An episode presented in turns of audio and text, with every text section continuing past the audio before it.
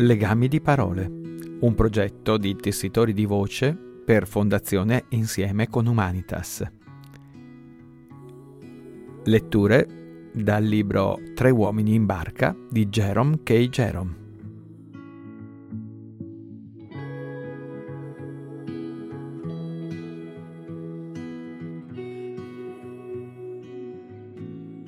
Tre uomini in barca.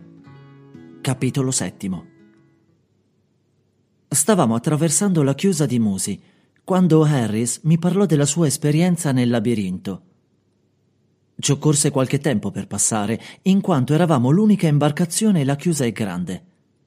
Non rammento di aver mai veduto in precedenza un'unica barca nella chiusa di Musi. Essa è credo la chiusa più frequentata del fiume, ancor più frequentata persino della chiusa di Bolter. Ritto sulla barca, l'ho osservata a volte quando non si riusciva più a scorgere acqua, ma soltanto un brillante intrico di vivide giacche a vento, di allegri berretti, di vistosi cappellini, di parasoli multicolori, di coperte di seta, di mantelline e nastre fluttuanti e di candidi e immacolati vestiti. Contemplando la chiusa dall'alto del pontile, si potrebbe immaginare che sia un'enorme scatola nella quale qualcuno abbia gettato alla rinfusa fiori di ogni sfumatura di colore, formando un mucchio dalle tinte dell'arcobaleno, esteso fino ai 4 angoli. Nelle domeniche di bel tempo, essa presenta questo aspetto quasi per tutto il giorno, mentre a monte e a valle, al di là delle cataratte, lungo file di altre imbarcazioni, aspettano immobili il loro turno. E sempre nuove barche continuano ad avvicinarsi e a passare, per cui il fiume illuminato dal sole, dal palazzo e fino a Hampton Church è disseminato e adornato di giallo e blu e arancione e bianco e rosso e rosa. Tutti gli abitanti di Hampton e di Musi si agghindano, come si conviene, per una gita in barca e vengono a oziare intorno alla chiusa con i loro cani e amoreggiano, fumano, contemplano le loro imbarcazioni e in complesso la scena, con i berretti e le giacche a vento degli uomini, i graziosi vestiti colorati delle donne, i cani eccitati, le barche in movimento, le bianche vele e l'acqua scintillante. È uno degli spettacoli più gai che io conosca, nei dintorni della grigia e antica città di Londra. Il fiume offre un buon pretesto per mettersi in ghingheri. Per una volta tanto, noi uomini possiamo fare sfoggio del nostro buon gusto in fatto di colori. E io credo, se volete sapere come la penso, che non sfiguriamo affatto. A me piace sempre un po' di rosso nei miei indumenti, un tocco di rosso e di nero.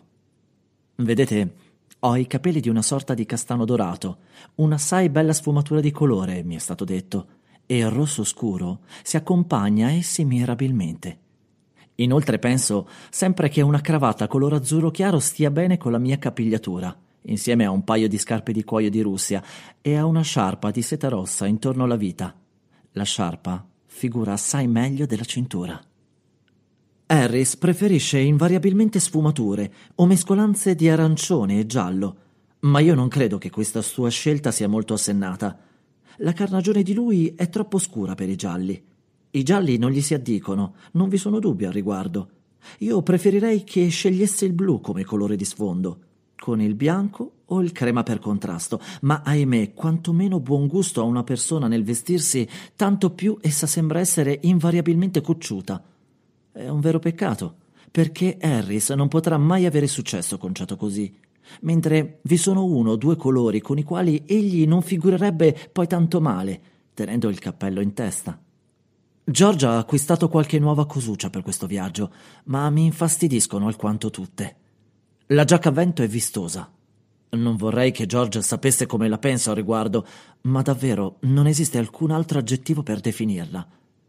L'ha portata a casa e ce l'ha mostrata giovedì sera. Gli abbiamo domandato come definisse quel colore e lui ha risposto di non saperlo. Non riteneva che la tinta della giacca a vento avesse un nome. Dal negoziante gli era stato detto che si trattava di un disegno orientale. Dopo averla indossata, George ci ha domandato che cosa ne pensassimo. Harris ha risposto che, come oggetto da appendere sopra un'aiuola fiorita agli inizi della primavera per spaventare e allontanare gli uccelli, l'avrebbe rispettata. Ma in quanto capo di vestiario per un essere umano, eccettuato un nero di margate, gli dava la nausea. George se l'è subito presa male. D'altro canto, come si è espresso Harris, se non gradiva il suo parere, perché glielo aveva chiesto? A turbare Harris e me, per quanto concerne quella giacca a vento, è il timore che essa possa attrarre l'attenzione sulla barca. Anche le ragazze non figurano affatto male su un'imbarcazione se sono graziosamente vestite. Nulla, a mio modo di vedere, è più seducente di un abito di buon gusto fatto per andare in barca.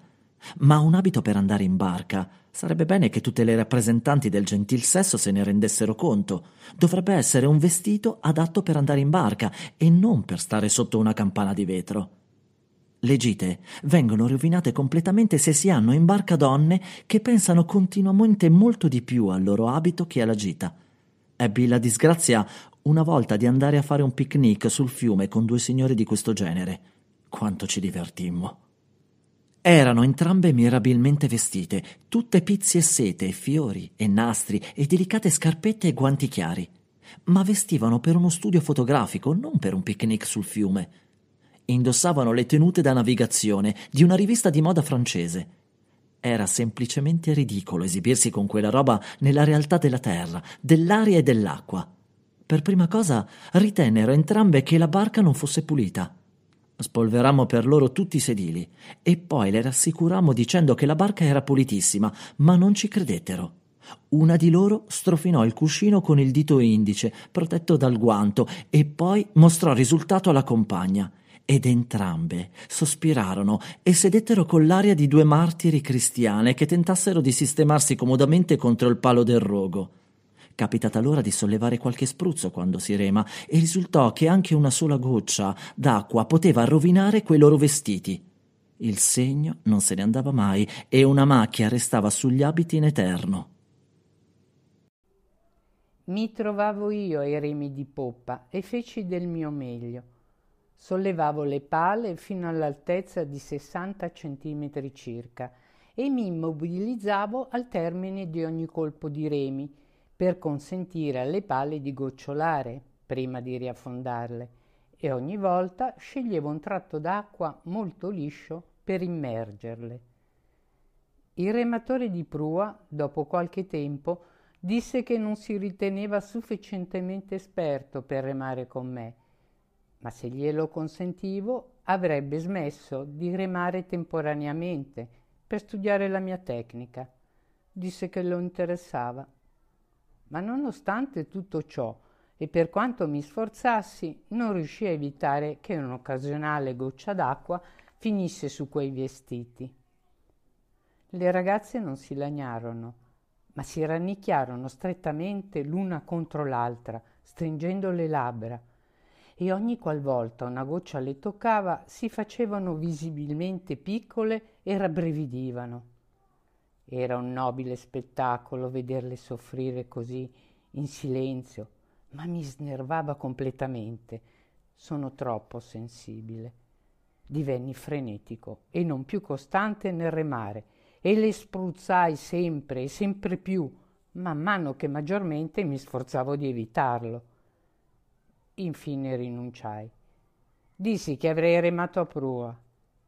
Anche il rematore di prua ritenne che sarebbe stato preferibile e cambiammo posto. Le signore emisero un involontario sospiro di sollievo quando videro che mi allontanavo e divennero molto allegre per un momento. Povere figliole, sarebbe stato meglio per loro sopportare me. L'uomo che toccò loro a questo punto era un tipo allegro, spensierato e testone, con tanta sensibilità quanta può esservene in un cucciolo di Terranova. Potevi guardarlo in cagnesco per un'ora senza che se ne accorgesse, e qualora se ne fosse accorto, non se ne sarebbe dato pensiero. Cominciò a remare con colpi impetuosi e rapidi che fecero piovere spruzzi dappertutto sulla barca, come una fontana, costringendo, in men che non si dica, l'intera compagnia a balzare in piedi. Quando spargeva più di un paio di litri d'acqua su uno di quei vestiti, ridacchiava piacevolmente e diceva «Oh, chiedo scusa senz'altro!» e porgeva il fazzoletto affinché l'acqua venisse asciugata.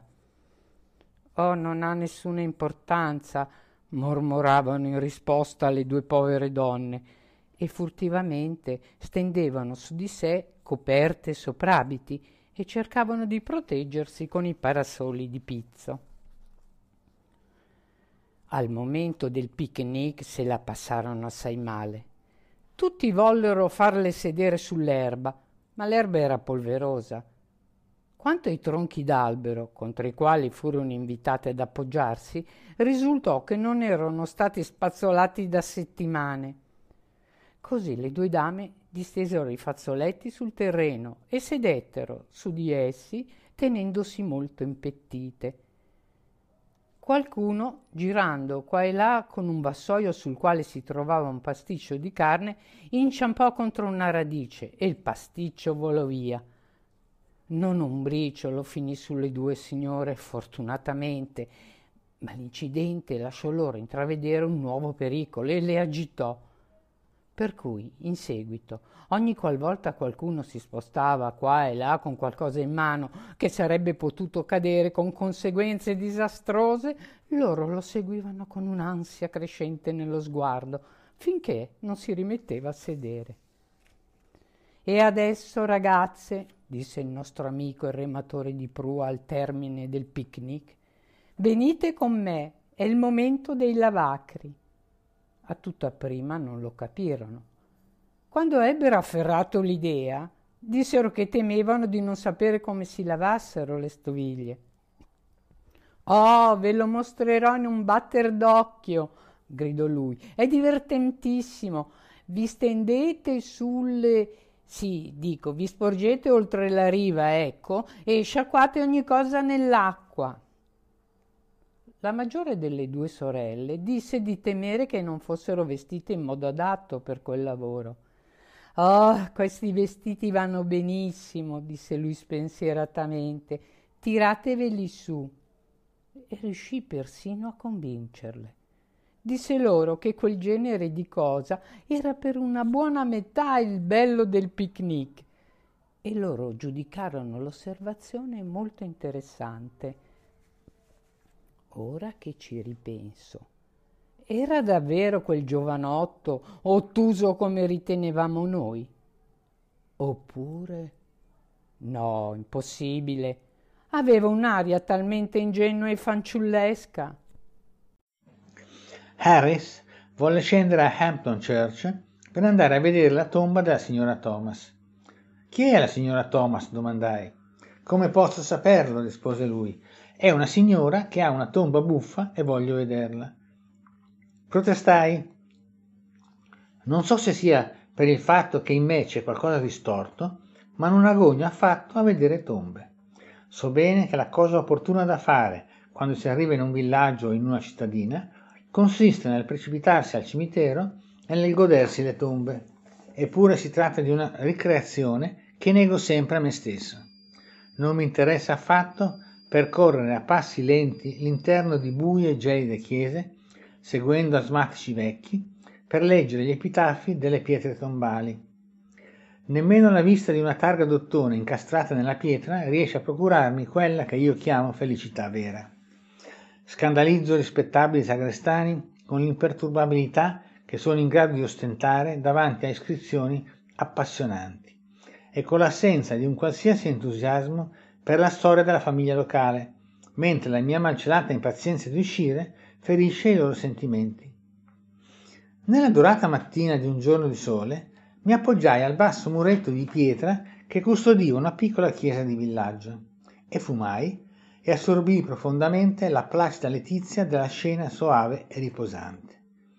La grigia antica chiesa a cui si avvinghiava edera, il bizzarro porticato di legno scolpito, il bianco vialetto che serpeggiava tortuoso giù per la collina tra alti filari di olmi, i cottage del tetto di paglia che sbirciavano al di là delle siepi ben tenute, il fiume d'argento nel fondo valle, le colline boscose più in là. Era un bellissimo paesaggio, un paesaggio idillico, poetico, che mi ispirava. Mi sentii buono e nobile. Sentii che non volevo più peccare ed essere malvagio. Sarei venuto ad abitare lì e non avrei fatto mai più qualcosa di male, conducendo invece un'esistenza pura e senza colpe. e una volta divenuto vecchio avrei avuto i capelli argentei e così via, tutto questo genere di cose. In quel momento perdonai tutti i miei amici e i miei parenti, nonostante la loro malvagità e la loro testardaggine, e li benedissi. Loro non sapevano che li stavo benedicendo, insistevano nella dissolutezza, completamente ignari di quello che io, lontano, in un così pacifico villaggio, stavo facendo per tutti, ma intanto lo facevo e desideravo che potessero saperlo perché volevo renderli felici. Continuai ad abbandonarmi a tutti questi pensieri generosi e affettuosi quando la mia fantasticheria venne interrotta da una voce stridula che gridava: «Va bene signore, arrivo, sto arrivando!» «Stia calmo signore, non abbia fretta!» Alzai gli occhi e vidi un vecchio calvo che zuppicava nella mia direzione attraverso il cimitero della chiesa, tenendo in mano un enorme mazzo di chiavi, le quali sobbalzavano e tintinnavano a ogni passo. Con silenziosa dignità gli feci cenno di andarsene, ma lui continuò a venire avanti, sempre stridendo: «Arrivo signore, arrivo! Zoppico un po', non ho più la sveltezza di un tempo. Da questa parte, signore!» «Se ne vada, vecchio rompiscatole», dissi. «Sono venuto appena è stato possibile, signore», rispose lui. «Mia moglie l'ha veduta appena un minuto fa. Mi segua, signore!» «Se ne vada», ripetei. «Mi lasci in pace, prima che scavalchi il muro e l'ammazzi!» Parve sorpreso. «Non vuole vedere le tombe?» disse. «No», risposi, «non voglio vederle. Voglio restarmene qui, appoggiato a questo antico e rustico muretto. Se ne vada e non mi disturbi. Sono colmo fino a soffocare di bellissimi e nobili pensieri e non voglio muovermi perché la cosa è piacevole e bella. Non venga qui a dire cretineria, a mandarmi su tutte le furie e a scacciare tutti i miei più nobili sentimenti con la stupida assurdità delle tombe. Se ne vada, provi qualcuno disposto a seppellirla per pochi soldi e io pagherò la metà delle spese.» Rimase allibito per un momento. Si stropicciò gli occhi, poi mi fissò intensamente. Come aspetto esteriore sembrava abbastanza umano e non riusciva a capire. Domandò: «Lei non è di queste parti? Non abita qui?» «No», risposi, «non abito qui». «Non ci abiterebbe più lei, se così fosse». «Beh, allora», disse lui, «vuole di certo vedere le tombe, sepolture, persone che sono state seppellite, sa, nelle bare». «Lei è un bugiardo», risposi, adirandomi. «Non voglio vederle le tombe, non le sue tombe. Perché dovrei? Abbiamo tombe nostre, le tombe di famiglia. Figurarsi, mio zio Pogger ha una tomba nel cimitero di Kensal Green, che è l'orgoglio di tutta quella zona, e nella tomba di famiglia del nonno a Bow possono trovare posto 8 visitatori, mentre la mia prozia Susan ha una tomba di mattoni nel cimitero della chiesa di Finkley, con una lapide sulla quale figura in basso rilievo una sorta di caffettiera e tutto attorno pietra bianca dello spessore di 15 centimetri, che è costata fior di sterline. Quando desidero vedere tombe, vado a solazzarmi in quei luoghi. Le tombe degli altri non le voglio, ma non appena seppelliranno lei, verrò a vedere la sua. Non posso far di più», conclusi. Scoppiò in lacrime, disse che sopra una delle tombe v'era un frammento di pietra, quel che restava probabilmente, secondo taluni, della statua di un uomo, e su un'altra figuravano incise parole che nessuno era mai riuscito a decifrare. Non mi lasciai commuovere e allora, in tono straziato, e gli disse: «Beh, non vuole almeno venire a vedere la finestra dedicata alla memoria di un defunto?» Non volevo vedere nemmeno quella. E allora egli ricorse alla sua ultima cartuccia, si avvicinò e bisbigliò raucamente: «Ho un paio di teschi giù nella cripta. Venga a vedere quelli. Oh, venga a vedere i teschi. È un giovanotto in vacanza, lei, e vuole divertirsi. Venga a vedere i teschi». Mi voltai a questo punto e fuggì, e mentre correvo lo udii gridarmi: «Oh, venga a vedere i teschi! Torni indietro, signore, e ammiri i teschi!» Eris, che invece adora le tombe, le sepolture, gli epitaffi e le iscrizioni sulle pietre tombali, All'idea di non poter vedere la tomba della signora Thomas, si infuriò. Disse che era stato impaziente di vedere la tomba della signora Thomas, sin dal primo momento in cui avevamo progettato il viaggio. Disse che non sarebbe venuto con noi se non fosse stato per l'idea di vedere la tomba della signora Thomas. Gli rammentai George e il fatto che dovevamo arrivare con la barca a Shepperton entro le 5 per incontrarci con lui.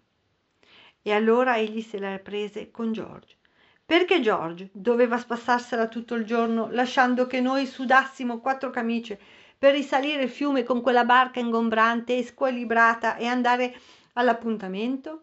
Perché Giorgio non era venuto a lavorare un po' anche lui? Perché non si era fatto dare un giorno di permesso imbarcandosi insieme a noi?